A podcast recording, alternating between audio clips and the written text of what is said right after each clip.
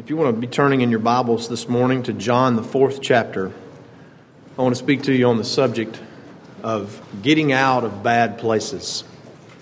Getting out of bad places. You've heard people say, well, he's in a bad place. He's not in a good place. That's something that we commonly say, and I don't know that there would be a much more appropriate subject than the condition that we all are in, in one sense, because the world's in a bad place, especially right now. We're, we're all in a bad place. I mean, look at us. We've basically had the world stopped over a microscopic germ. Whoever dreamed? This time last year, we were preparing to travel to Zambia. I'm very excited about that. And I, I was thinking, you know, if this was last year, we couldn't have even gone. And what an amazing trip that was, and how God blessed that. It's the best one I've been on uh, to Africa yet. And yet, here we are this year. If, if I wanted to go, I couldn't because of the travel restrictions. And it's a bad place that we're in. The whole world shuts down. The economy is, is seemingly ripped to shreds over the situation that we have before us. And I want to submit to you this morning I don't have any um, silver bullet or any great, incredible solution so that we can get from this bad place over to some good place, that's not the answer. I submit to you this morning that getting from a bad place, no matter what the place may be, no matter what you or I may be dealing with, it doesn't have to do with another place, but it has to do with a person. Getting from a bad place and coming to a good place involves a person, not a place. Now, bad places can be literal, don't you know? They can be like some terrible party where something horrible is going on. Maybe drugs are pulled out by someone, or a bar, or it could be some um, some terrible location. I mean, think about Lot. I mean, if you've ever seen a guy that needed to relocate, there he is, Lot. So it can be literal, but it doesn't have to be literal. I think of the great hymn writer and preacher John Newton getting out of bad places. And I pulled this from one of the Christian websites in a history of John Newton. It says that Newton was nurtured by a Christian mother who taught him the Bible at an early age, but he was raised in his father's image after she died of tuberculosis when Newton was seven. At 11, he went on his first of six sea voyages with the merchant navy captain. He is described as an unsettled behavior and impatience of restraint, and he spent his later teen years at sea before he was press ganged or impressed into the Royal, a Royal Navy ship. He rebelled against the Royal Navy, was caught, put in irons, and flogged, discharged to a slaver ship. You know, this was the 1800s when uh, slavery was still uh, dominating. It says where it's late 1700s, early 1800s, where he remained arrogant and insubordinate and lived with moral abandon. And uh, Newton himself said, I sinned with a high hand. He later wrote, and I made it my study to tempt and seduce others. Eventually employed with a slave trader off the coast of West Africa, where he was treated cruelly by the slaver's African mistress, soon Newton's clothes turned to rags and Newton was forced to beg for food. Eventually able to travel home to England, and on that trip in 1747, the ship was overtaken by an enormous storm. Newton had been reading Thomas à Kempis's The Imitation of Christ and was struck by a line about the uncertain continuance of life. He also recalled the passage in Proverbs Because I have called and ye have refused, I will also laugh at your calamity. Can you picture him on that ship dealing with those types of things? Eventually, he made it back to England, left the sailor's life, became an abolitionist and contemporary of William Wilberforce. Newton initially held Bible studies in his own home and was eventually ordained as a minister. He came to know the soon to be famous hymn writer William Cowper, and he went, they went to church together in Olney, England. In 1769, Newton began a Thursday evening prayer service in Olney, England. For mo- almost every week's service, he wrote a hymn to be sung to a familiar tune. Newton challenged Cowper also to write hymns for these meetings, which he did. Newton later combined 280 of his own hymns with 68 of William Cowper's in what was to become known the popular Olney hymns. And among the well known hymns in it are Amazing Grace, Glorious Things of Thee Are Spoken, How Sweet the Name of Jesus Sounds, and There is a Fountain Filled with Blood. When it was suggested that the increasingly feeble Newton retire as he got older, he replied, I cannot stop. What shall the old African blasphemer stop while he can speak? Who in the world could have ever figured that that slave trader, that wicked, arrogant, insubordinate, rebellious, mutinous slave trader, would have ever written a hymn that you continue to sing today? I tell you, the reason that John Newton did that, the reason by God's grace he was able to do that is not because he got to a better place. It's because he met a person on that ship. And that person's name was Jesus Christ. You see, when we're in bad places, it's not about getting a better place or changing the location necessarily, but it's about meeting with a person. And as we consider that, that bad places can be literal places, like what Lot dealt with. Places where John Newton was, where he had to change his occupation. It can also be emotional. Some of you, dear sisters who are mothers, have dealt with what is known as postpartum depression. And if any man ever says they know what that's like, they'll, they'll tell another lie. And that's a horrible place to be.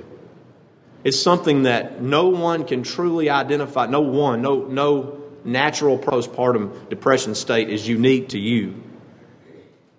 And I submit to you that places like that, not just postpartum depression, but whether it's depression or issues, it's not about get necessarily getting out of the place, it is coming to the person of Jesus Christ.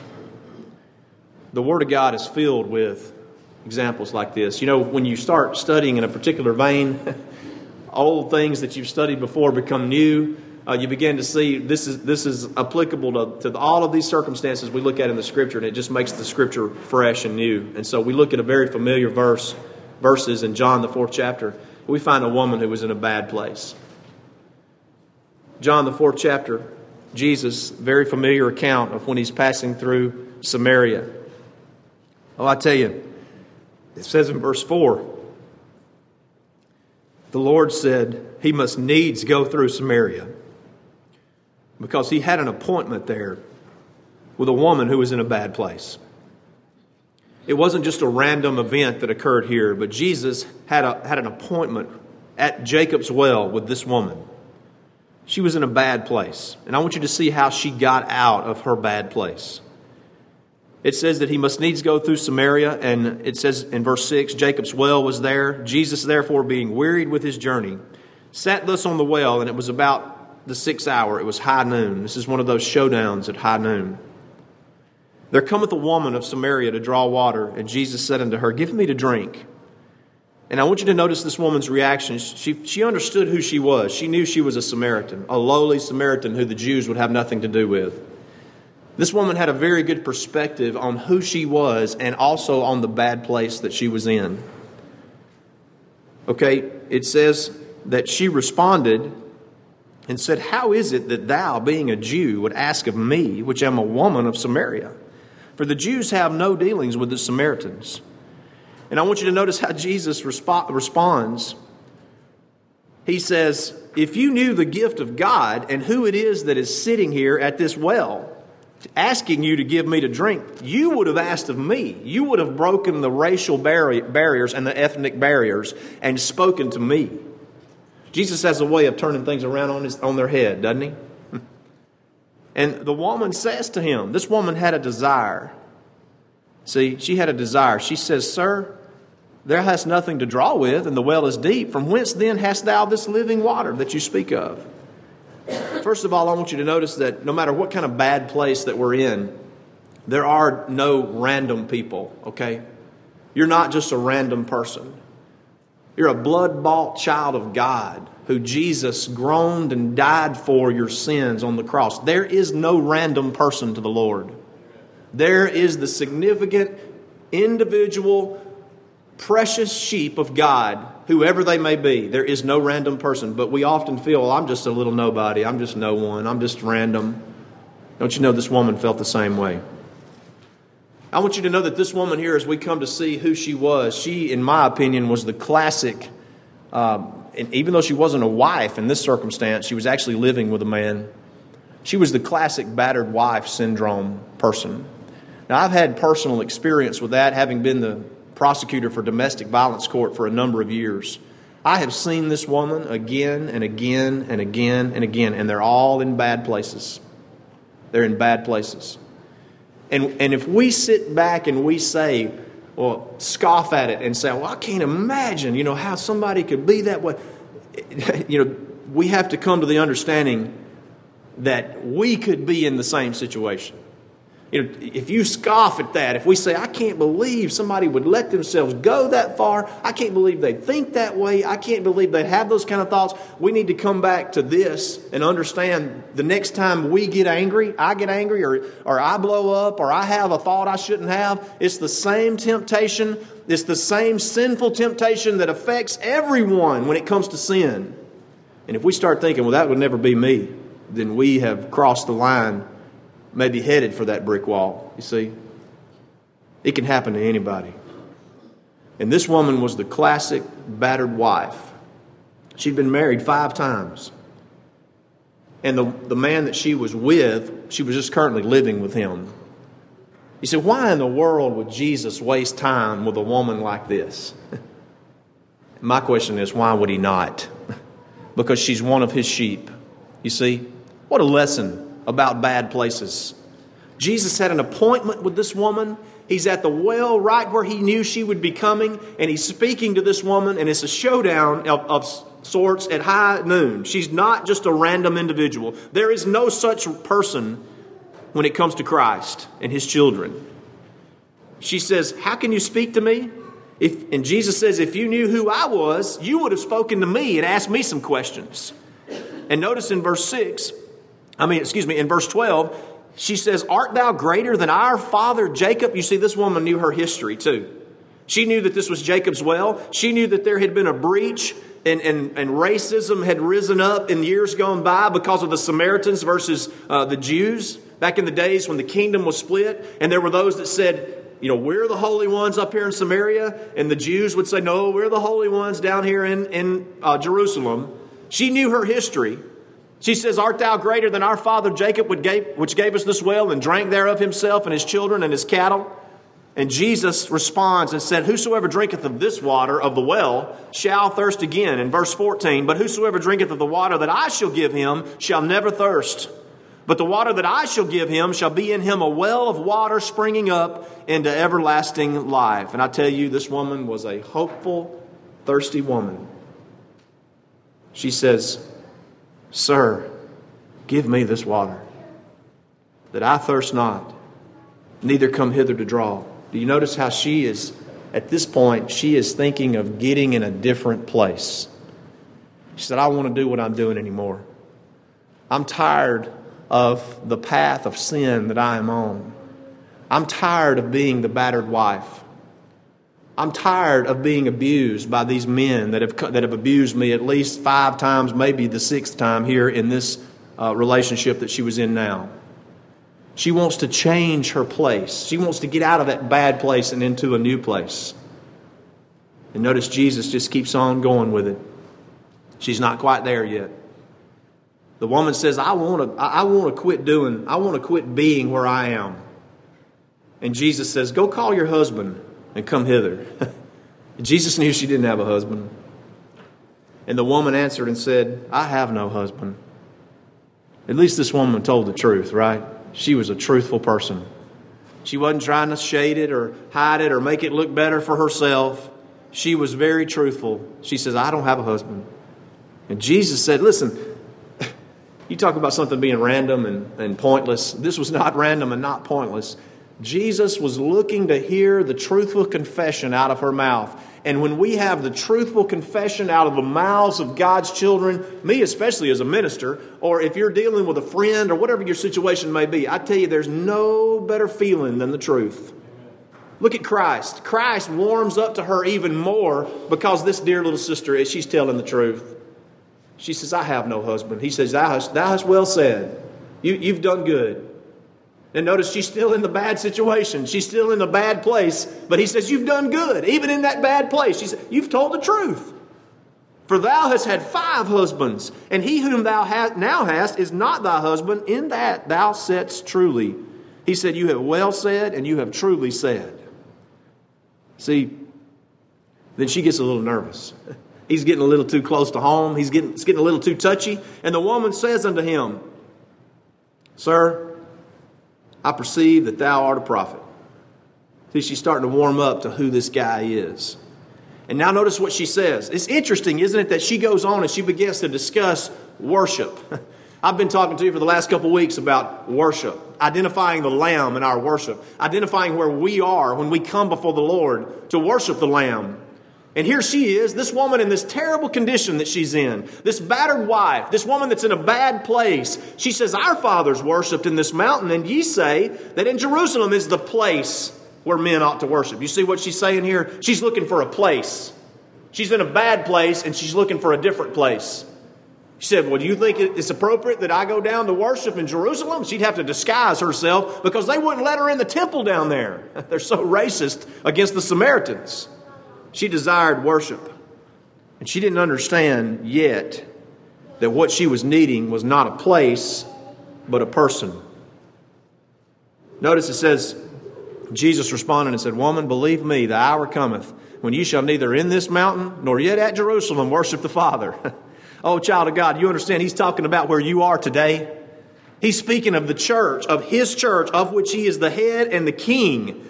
He's talking about where you are worshiping today near Gordo, Alabama, that this is something that he's referring to. He says there's coming a time when you're not going to be going up to Samaria and you're not going to be told to go up to Jerusalem, but you'll worship in spirit and in truth in all different places around the world. You see?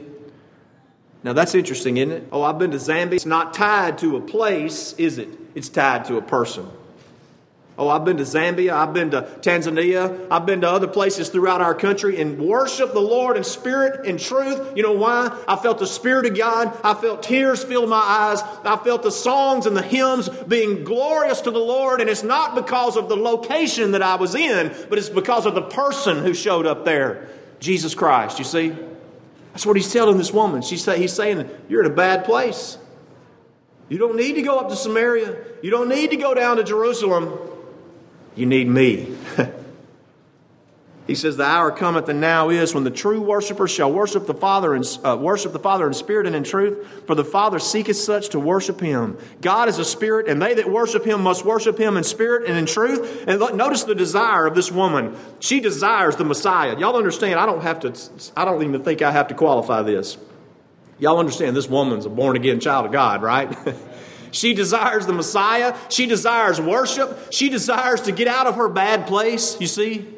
This woman is a blood bought child of God. Nobody that, uh, anybody that has a desire for God, you understand, is already his child because the wicked have no desire for him.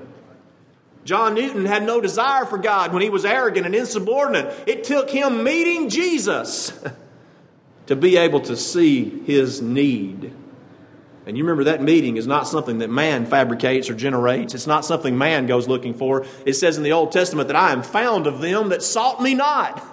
How can you be found? How can you find something that you're not even seeking? You understand that the Lord goes and finds you. The Lord goes and He has found this woman, this child of His. And she desires the Messiah. Notice what she says. She says in verse 25, I know. I know that Messiah's cometh which is called Christ. How about that? That's amazing. This woman from Samaria who is in this bad place, this battered wife, now she's not even a wife, she's an ex wife, this battered woman, and he, she says, I know that Messiah's cometh. I know that he'll be called the Christ. and when he is come, he will tell us all things. Oh, and listen to this. Isn't this glorious? Can you imagine the emotional state that this woman was in? Battered, rejected so many times, not spoken to, probably not only by the Jews, not spoken to by the Jews, but also people in her own community probably wouldn't speak to this woman because of her past. And here is the Messiah, here is the Christ, sitting on the edge of the well, speaking with this woman. And she says, I, I know he'll tell us everything when he comes. And he says those blessed words I that speak unto thee am he. Jesus lowers the boom. And you know, when Jesus lowers the boom, it's not gloom and doom. when Jesus lowers the boom, it's mercy, you see. He lowers the boom and he tells her, I am him. I am what you need. I am what you've been seeking. I am how you get out of this bad place. Did she get out of the bad place into another place, another location? Did she stop going back to the well and drawing water? Absolutely not, even though she did leave her water pot for a time. It says that the disciples came upon this scene and they marveled that Jesus was talking to her. If you marveled this morning that Jesus was talking to this woman, then join the club because the disciples did the same thing. And the woman left her water pot and she went her way into the city and said to the, to the people of the city, Come see a man which told me all things that ever I did. Is not this the Christ? then they went out of the city and came unto him. Did you know that it, by, for all practical purposes, this was probably the first gospel conversion that Jesus made. If you'll read it carefully, it could be, aside from the disciples, you know, aside from Peter, James, John, those guys, but, but by the way, I don't think they were fully following him yet. Jesus had to call them, you know, two or three times to come follow him. But this is the, maybe the first conversion. And when I say conversion, remember, we're not talking about being born again. We're talking about somebody coming to the knowledge of the truth and following the Lord. And that's amazing that it's a Samaritan woman, isn't it? She said, Sir, give me this water to drink. Jesus said to her, Dear sister, I am the water. I am the living water. You see, the woman dealt with her bad place not by relocating or getting to a different uh, location. She still went back to the same city in Samaria. She t- still continued to draw water from the well. But she's a follower of Jesus now because she's encountered a person not a place. Doesn't this go against our thinking? You know, we get into these bad places, we get into places that we uh, feel like we need to get out of, and we just want to change our location, or we want somebody to come along and just shake us out of that. And let me show you, is right there all of the time. It's a person, and his name is Christ. Let me show you another example in uh, Mark, the 10th chapter. Now, specifically selected Mark, the 10th chapter, because I love the account that's given here of the rich young ruler. Verse 17, it says, When Jesus was gone forth into the way, there came one running and kneeled to him and asked him, Good master, what shall I do that I may inherit eternal life? The rich young ruler wants to do something. And I tell you, this man is already doing a lot. But there's just not, it's just not enough. The place that he was in is just not enough. Now, the reason I selected this is because I believe that, as compared to the woman at the well, this man, this rich young ruler, is on the other end of the spectrum. He's not a battered wife. He's not what the society would consider a low life. He's not somebody that people try to avoid and not speak to. This man is admired and revered for his stand for the law of Moses and the way that he's living his life. And he's, he's also uh, admired for his riches. See, this is somebody on the other end of the spectrum, and yet the issue is still the same. He's in a bad place. How could this man who is keeping the law, doing the right things, hitting all the boxes, all the checklists is going on in this man's life, how in the world could this man feel like there's something missing? It just doesn't make sense, does it? And yet he is. Something's missing. The rich young ruler wants to do something. And notice how Jesus immediately turns it around on its head. He says, Good master, what shall I do that I may inherit eternal life? His concern is about going to heaven. He doesn't feel like he's doing enough to go to heaven. You know, that's a good feeling to have because you can't do enough to go to heaven. So, in one sense, he's having a, a correct feeling. He feels like he's not doing enough to go to heaven. And he says to Jesus, Good master, what must I do to go to heaven, to inherit eternal life? And Jesus says, Why do you call me good? There's none good but one, that is God. You know, that's not something the rich young ruler expected in response. Why would the rich young ruler even address Jesus as good master? If he didn't have something down inside of him that was testifying within his heart that he was not worthy, that he wasn't getting it right, and yet here is one who is getting it right. It's the Son of God. And Jesus says, Why do you even address me as good? he turns it around on its head. In other words, what, what, are, what are you really feeling inside? If you're, ta- if you're calling me good master, what are you really feeling inside? And he says, You know the commandments do not commit adultery, don't kill, don't steal, don't bear false witness, defraud not, honor thy father and the mother.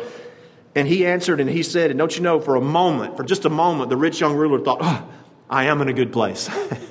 I am in a good place. Because he just said, he just said to me that if I want to go to heaven, I need to do these things. But did he say that? He did not say that, did he? He said, You know the commandments. You know what brings peace in life. You know, don't commit adultery, don't kill, don't steal, don't bear false witness, defraud not. And if, if the rich young ruler had kept all of those, you know that he had, at some point in his life, even if it had been when he was a little bitty fella and he went to the cookie jar and got a cookie out when his mama said you can't have a, a cookie, it's kind of hypocritical to say, oh, yes, I've always honored my father and my mother. I wish I could say that about my father and mother. There's times that I have not honored them in the, in the past, and I regret those times. But this guy's a liar. He's lying. He's saying, "Oh yeah, I always honored my father and my. I, I never defrauded anyone. Oh, I never bore false witness. Are you kidding me? You know he did. At least when he was little, he did." He says, "Master, I've observed these from my youth. You know, tell another lie." now look at, but Jesus, look at Jesus in verse twenty-one, because this man is truly trying to answer in a correct way. Jesus, beholding him, loved him. Don't you ever believe anybody that ever says that the rich young ruler, poor guy, he didn't accept Jesus, he didn't let him in his heart, so he died and he went to hell. No object of Jesus' love will ever perish or, or suffer in the flames of the lake of fire.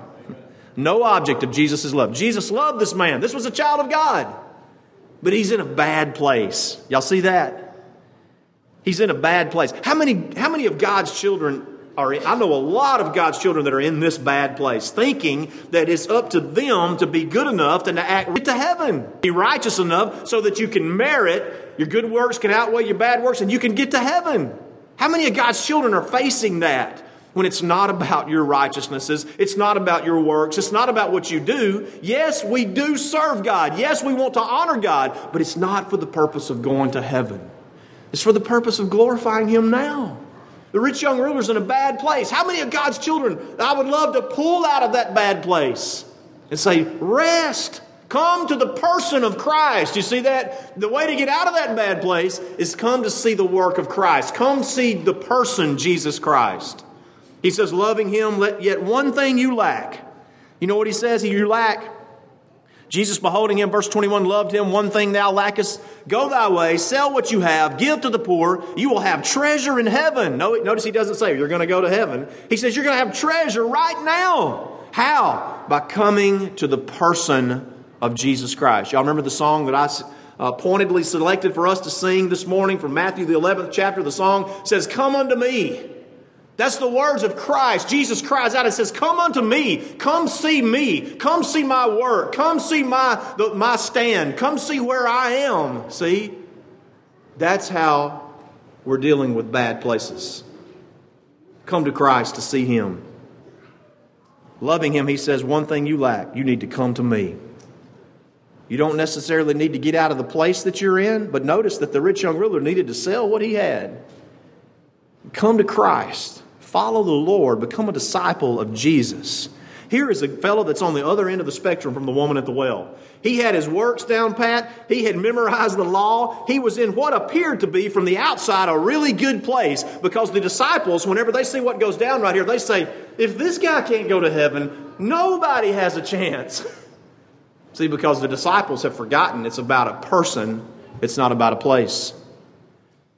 See, the rich young ruler was sad. He didn't have the same response that the woman at the well did. The woman at the well was changed forever. She was changed. Her mental workings of her mind were changed forever. And her bad place was obliterated by the person of Jesus Christ. And the rich young ruler has it set before him just like the woman at the well did. You're in a bad place, rich young ruler. And Jesus believed, and he went away. Can y'all picture him there walking away? And, I, and the echoes, the echoes of Jesus' words as he walks away. How hardly shall they that have riches enter into the kingdom of God? That's probably the last thing he heard as he went away. With his head hung down, thinking, I'm in a bad place. I'm going to hell.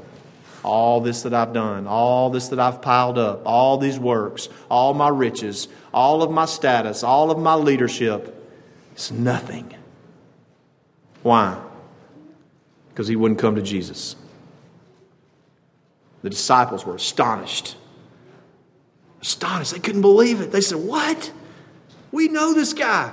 We, he's a good leader. He's kind. He's got, and he's got riches. He helps the poor, and he um, he does all these things in the community. He's got all these, and he can't go to heaven. You see, they're all thinking wrong. Jesus has never once said this guy's not going to heaven. He said this guy's in a bad place because he thinks that everything he does it, it hinges on whether or not he goes to heaven. And Jesus, thank goodness, he relieves them. He says, Children, how hard is it for them that trust in riches to enter into the kingdom of God? The kingdom of God, there, as you know, is not heaven. It's the church of the Lord. It's following the Lord now. It's the same place that that woman at the well went to. She went into the kingdom of God. He says it's easier for a camel to go through the eye of a needle than for a rich man to enter into the kingdom of God. And they were astonished out of measure. They were astonished over what just went down. And then they're, oh, they're just, they're just losing it. They can't understand. And Jesus looks, and they said, Who can be saved if this guy can't go to heaven? If he's in such a bad place with all the good that he's doing, then who in the world? None of us have a chance. You see, this is what happens when we begin to measure ourselves by each other. You understand that? Well, so and so's over there doing this. They're hitting every check, uh, every every uh, thing on the checklist. I'm not. I'm failing. When we start measuring ourselves among ourselves, we're going to get into a bad place. And notice the, the disciples get into a bad place because they say, if this guy's not going, there's no way we have a chance. We don't have money and we don't have the works this guy has. We don't have the status in the community that this guy, there's no way. Thank God it's not about the status in the community or the works or the riches. Praise God. It's not about the status.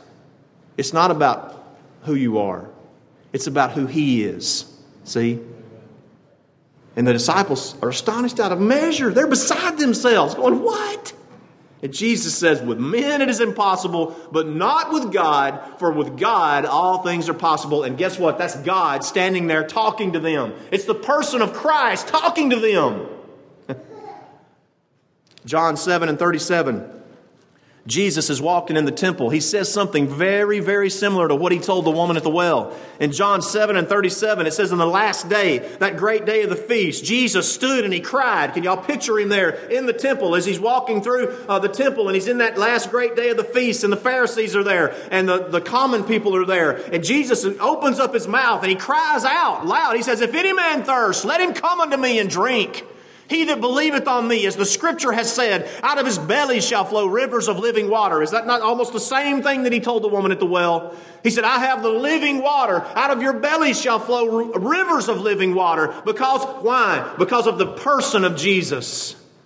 This he spake of the Spirit, which they that believe on him should receive. You see, he's speaking of the Spirit of God. You see, the Spirit of God is not bound to a, a, physical location. The Spirit of God is not limited in someone's bad circumstance. You see, the Spirit of God is unbound, it's unhinged. It can go wherever it pleases.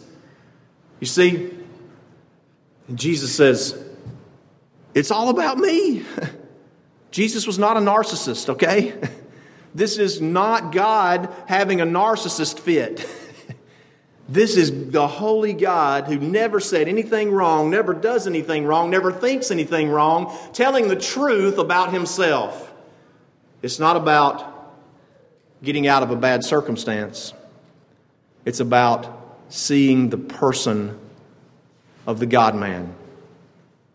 You see, got a couple more examples I want to give you. Then we'll close. In Luke 11 and 24, we briefly touch on this one. Luke 11 and 24, Jesus, out of his own mouth, gives the account of the man who had the unclean spirit. Luke 11 and 24. I want you to notice what this man is looking for. This man is looking for a place, not a person.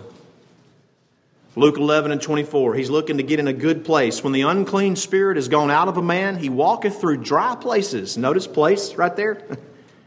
Seeking rest and finding none. See, he's looking for a place. He wants to get out of that bad place. He's gotten out of the bad place. Now he's looking for a, a good place. See, he's wandering around. He's seeking rest. He can't find any, though. You know why? Because he's looking for a place. he's not looking for a person. He's looking for a place, and he says, I can't really find the place I fit in or the place that I want to be, so I'll return into my house once I came out. And when he comes, he looks and he said, Well, it wasn't so bad. You know, my house has been clean. For I think I picture some of the stuff that Brother Cole does. He, he sometimes cleans out some of these uh, houses that have been foreclosed, and he's told me some. I've seen some myself in my own work, but he's told me some doozies about some houses they've cleaned out. I mean, just horrible. Especially when some folks knew they were fixing to have their house taken, they just trashed it. You know.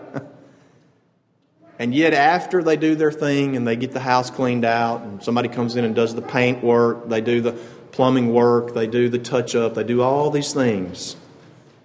You know, you could go back to that house, you could see it before, you say, Good grief. It's a horrible place. Then it gets all touched up and cleaned up, and they go, you could go back and look and say, Wow, this looks pretty good. It's not so bad. That's what this man does. Because he's looking for a place, he's not looking for a person. He says, This wasn't so bad. Somebody's touched up the walls. The paint's better. You know, the place where I put my fist through the wall has been cleared up and, and puttied over. You know, the place wherever I, I took the chair and threw it out the window and busted the window open, it's not like that anymore. All those things that went on in that house, whether it was drug use or, because I'm telling you, that's where you find these demons hanging out. Whether it was something like that, and, and not just there, but there was something bad going on in this house. He goes back and he says, Well, you know, I, I know that's where I, you know, did some lines of cocaine right there, you know, on that table, but it's been cleaned off. It's not so bad. I know that's where I smoked marijuana, or I know that's where I got drunk, right over there in that corner. it's not so bad. You know, they cleaned up my throw up. Is that too graphic? I want you to get the point. This man's looking for a place, not a person. And Jesus says, He goes and he takes seven other spirits unto him, as wicked as himself, more wicked than himself, and they enter in and dwell there. And the last state of that man is worse than the first because he was searching for a place. Oh, listen to me. Let me be as clear as I can be. It's not about the place. If you're dealing with a bad place, we all get in bad places. And it's not about getting from that bad place to another place. It's about in that bad place looking to the person of Jesus Christ, and He will be there no matter what place we're in. Let me give you one. That's a sad one, isn't it? That's like the rich young ruler. Now, don't, don't worry, the rich young ruler's in heaven, but he had a sad experience with his bad place. Not the same experience as the woman at the well, who had a good experience. This is sad right here, where the man went back and took on seven demons worse than himself.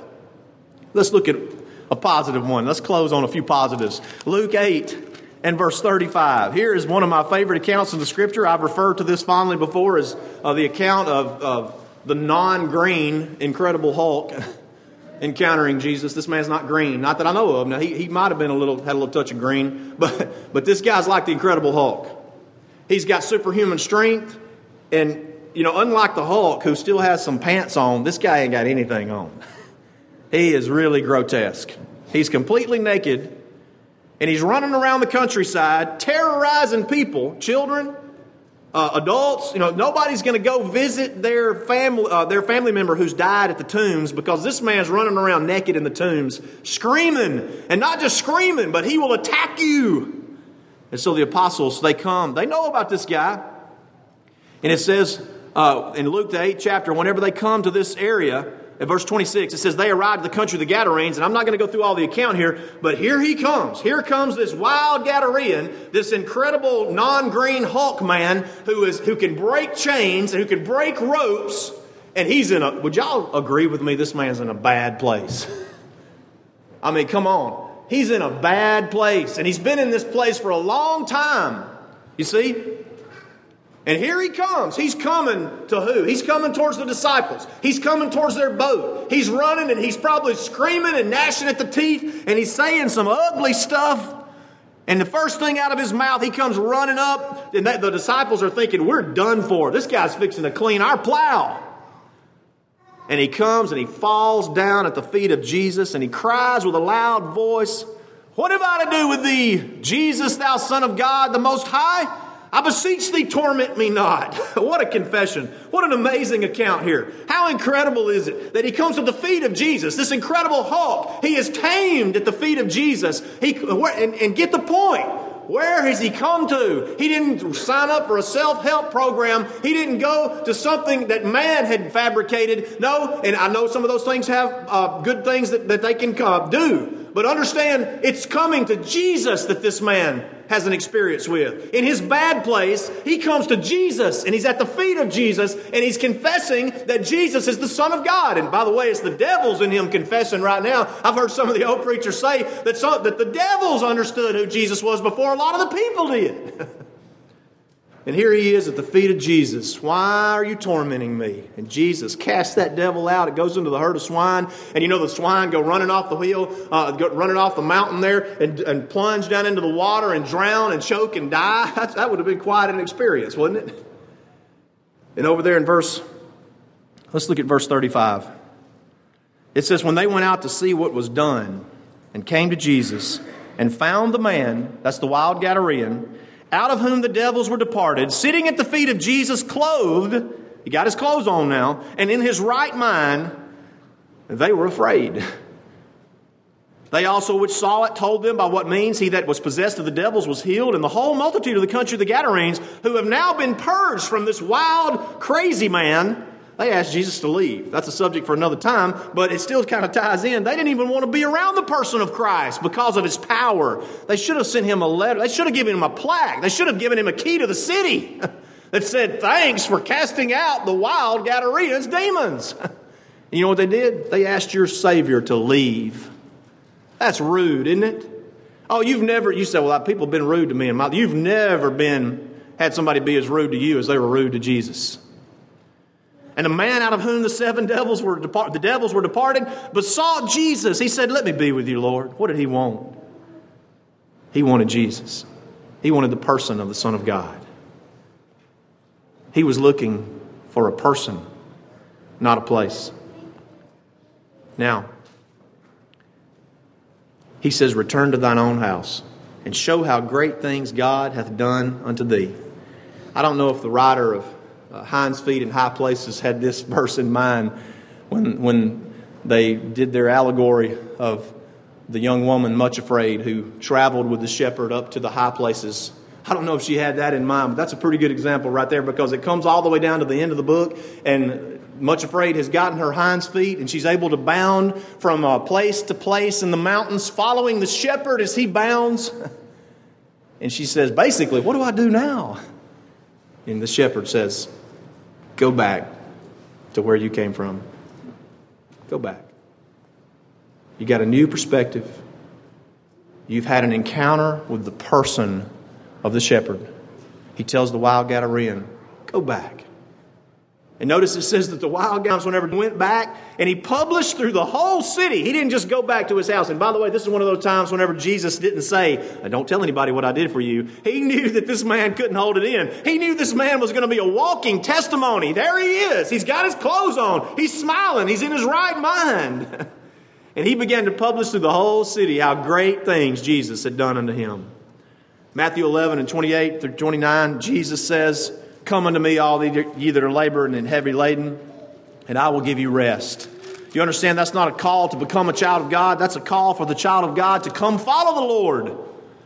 He says, And come unto me, all ye that labor and are heavy laden, Matthew 11 and 28. Take my yoke upon you and learn of me, for I am meek and lowly in heart, and ye shall find rest unto your souls, for my yoke is easy and my burden is light.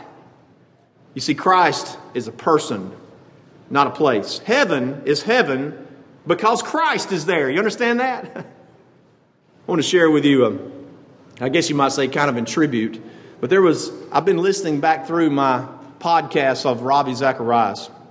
And I always try to write down or take a note of the ones that really, some of the stories that he shares that are true stories that really affect me. And this is one that really affected me.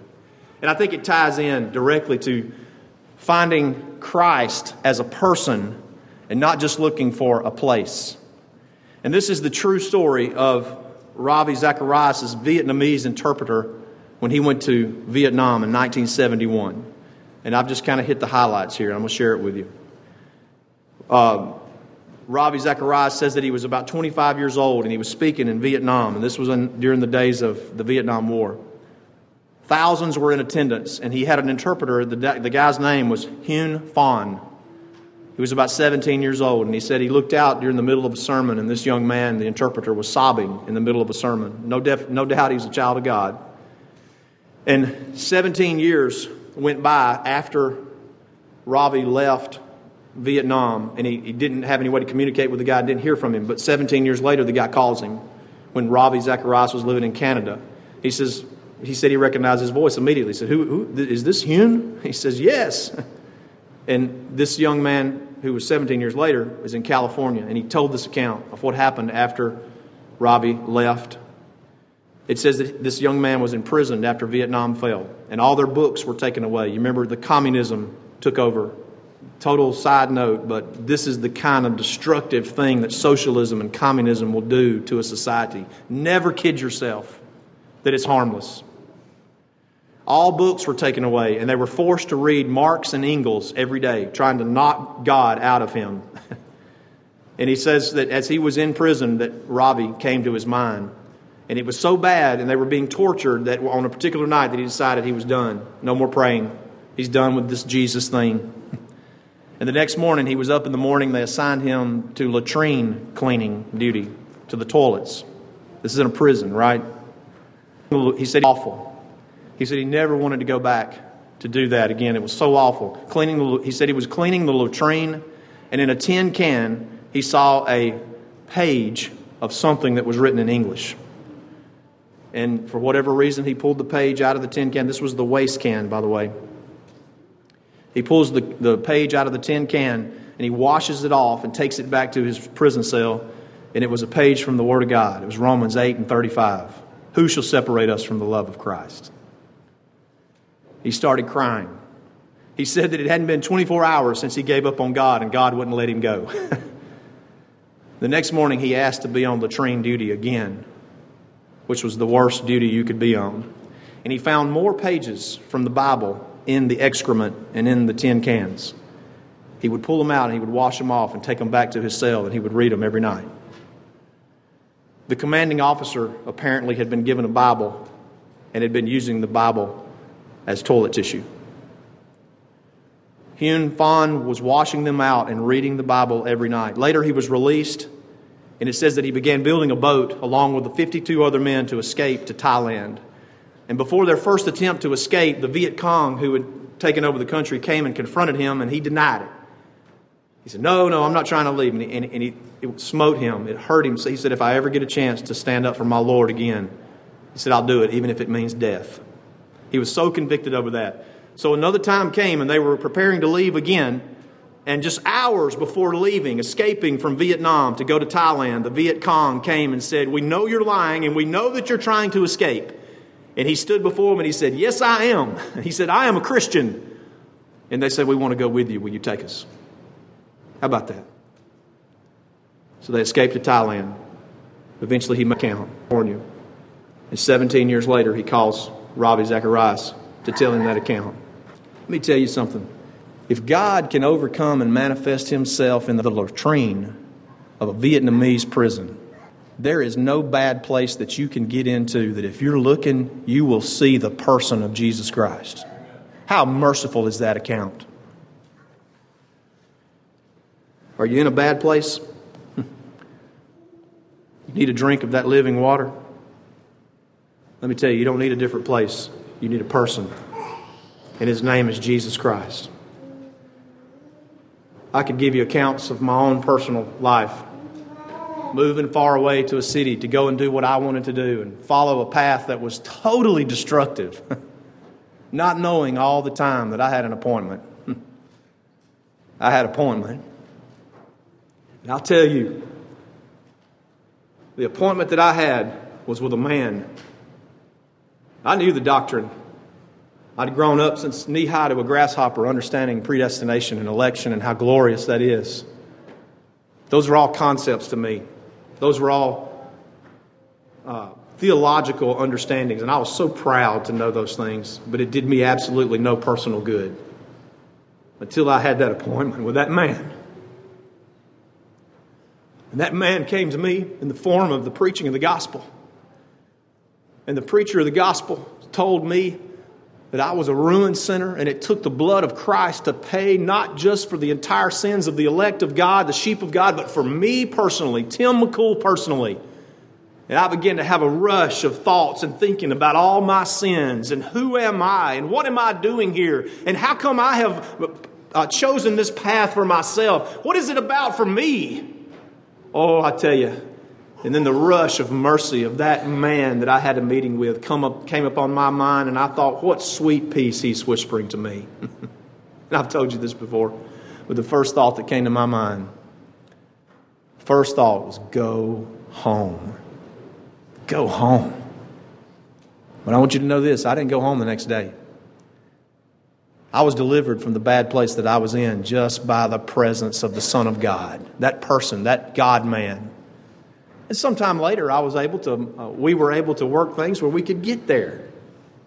But I'll tell you right then and there, I went from a bad place to a good place. Right then and there.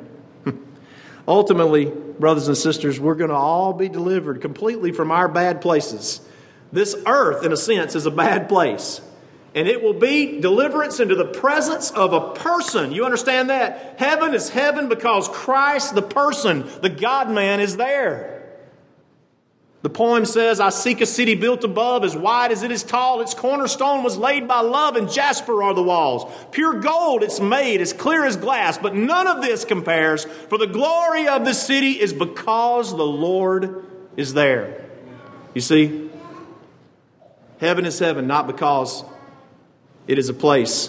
You understand that? It is a place, but it's not heaven because it is a place. It is heaven because a person is there, the God man. He whose thunder shakes creation and bids the planets roll, eternity filled with his voice, and he speaks and he whispers not judgment and not condemnation, but he says, Peace.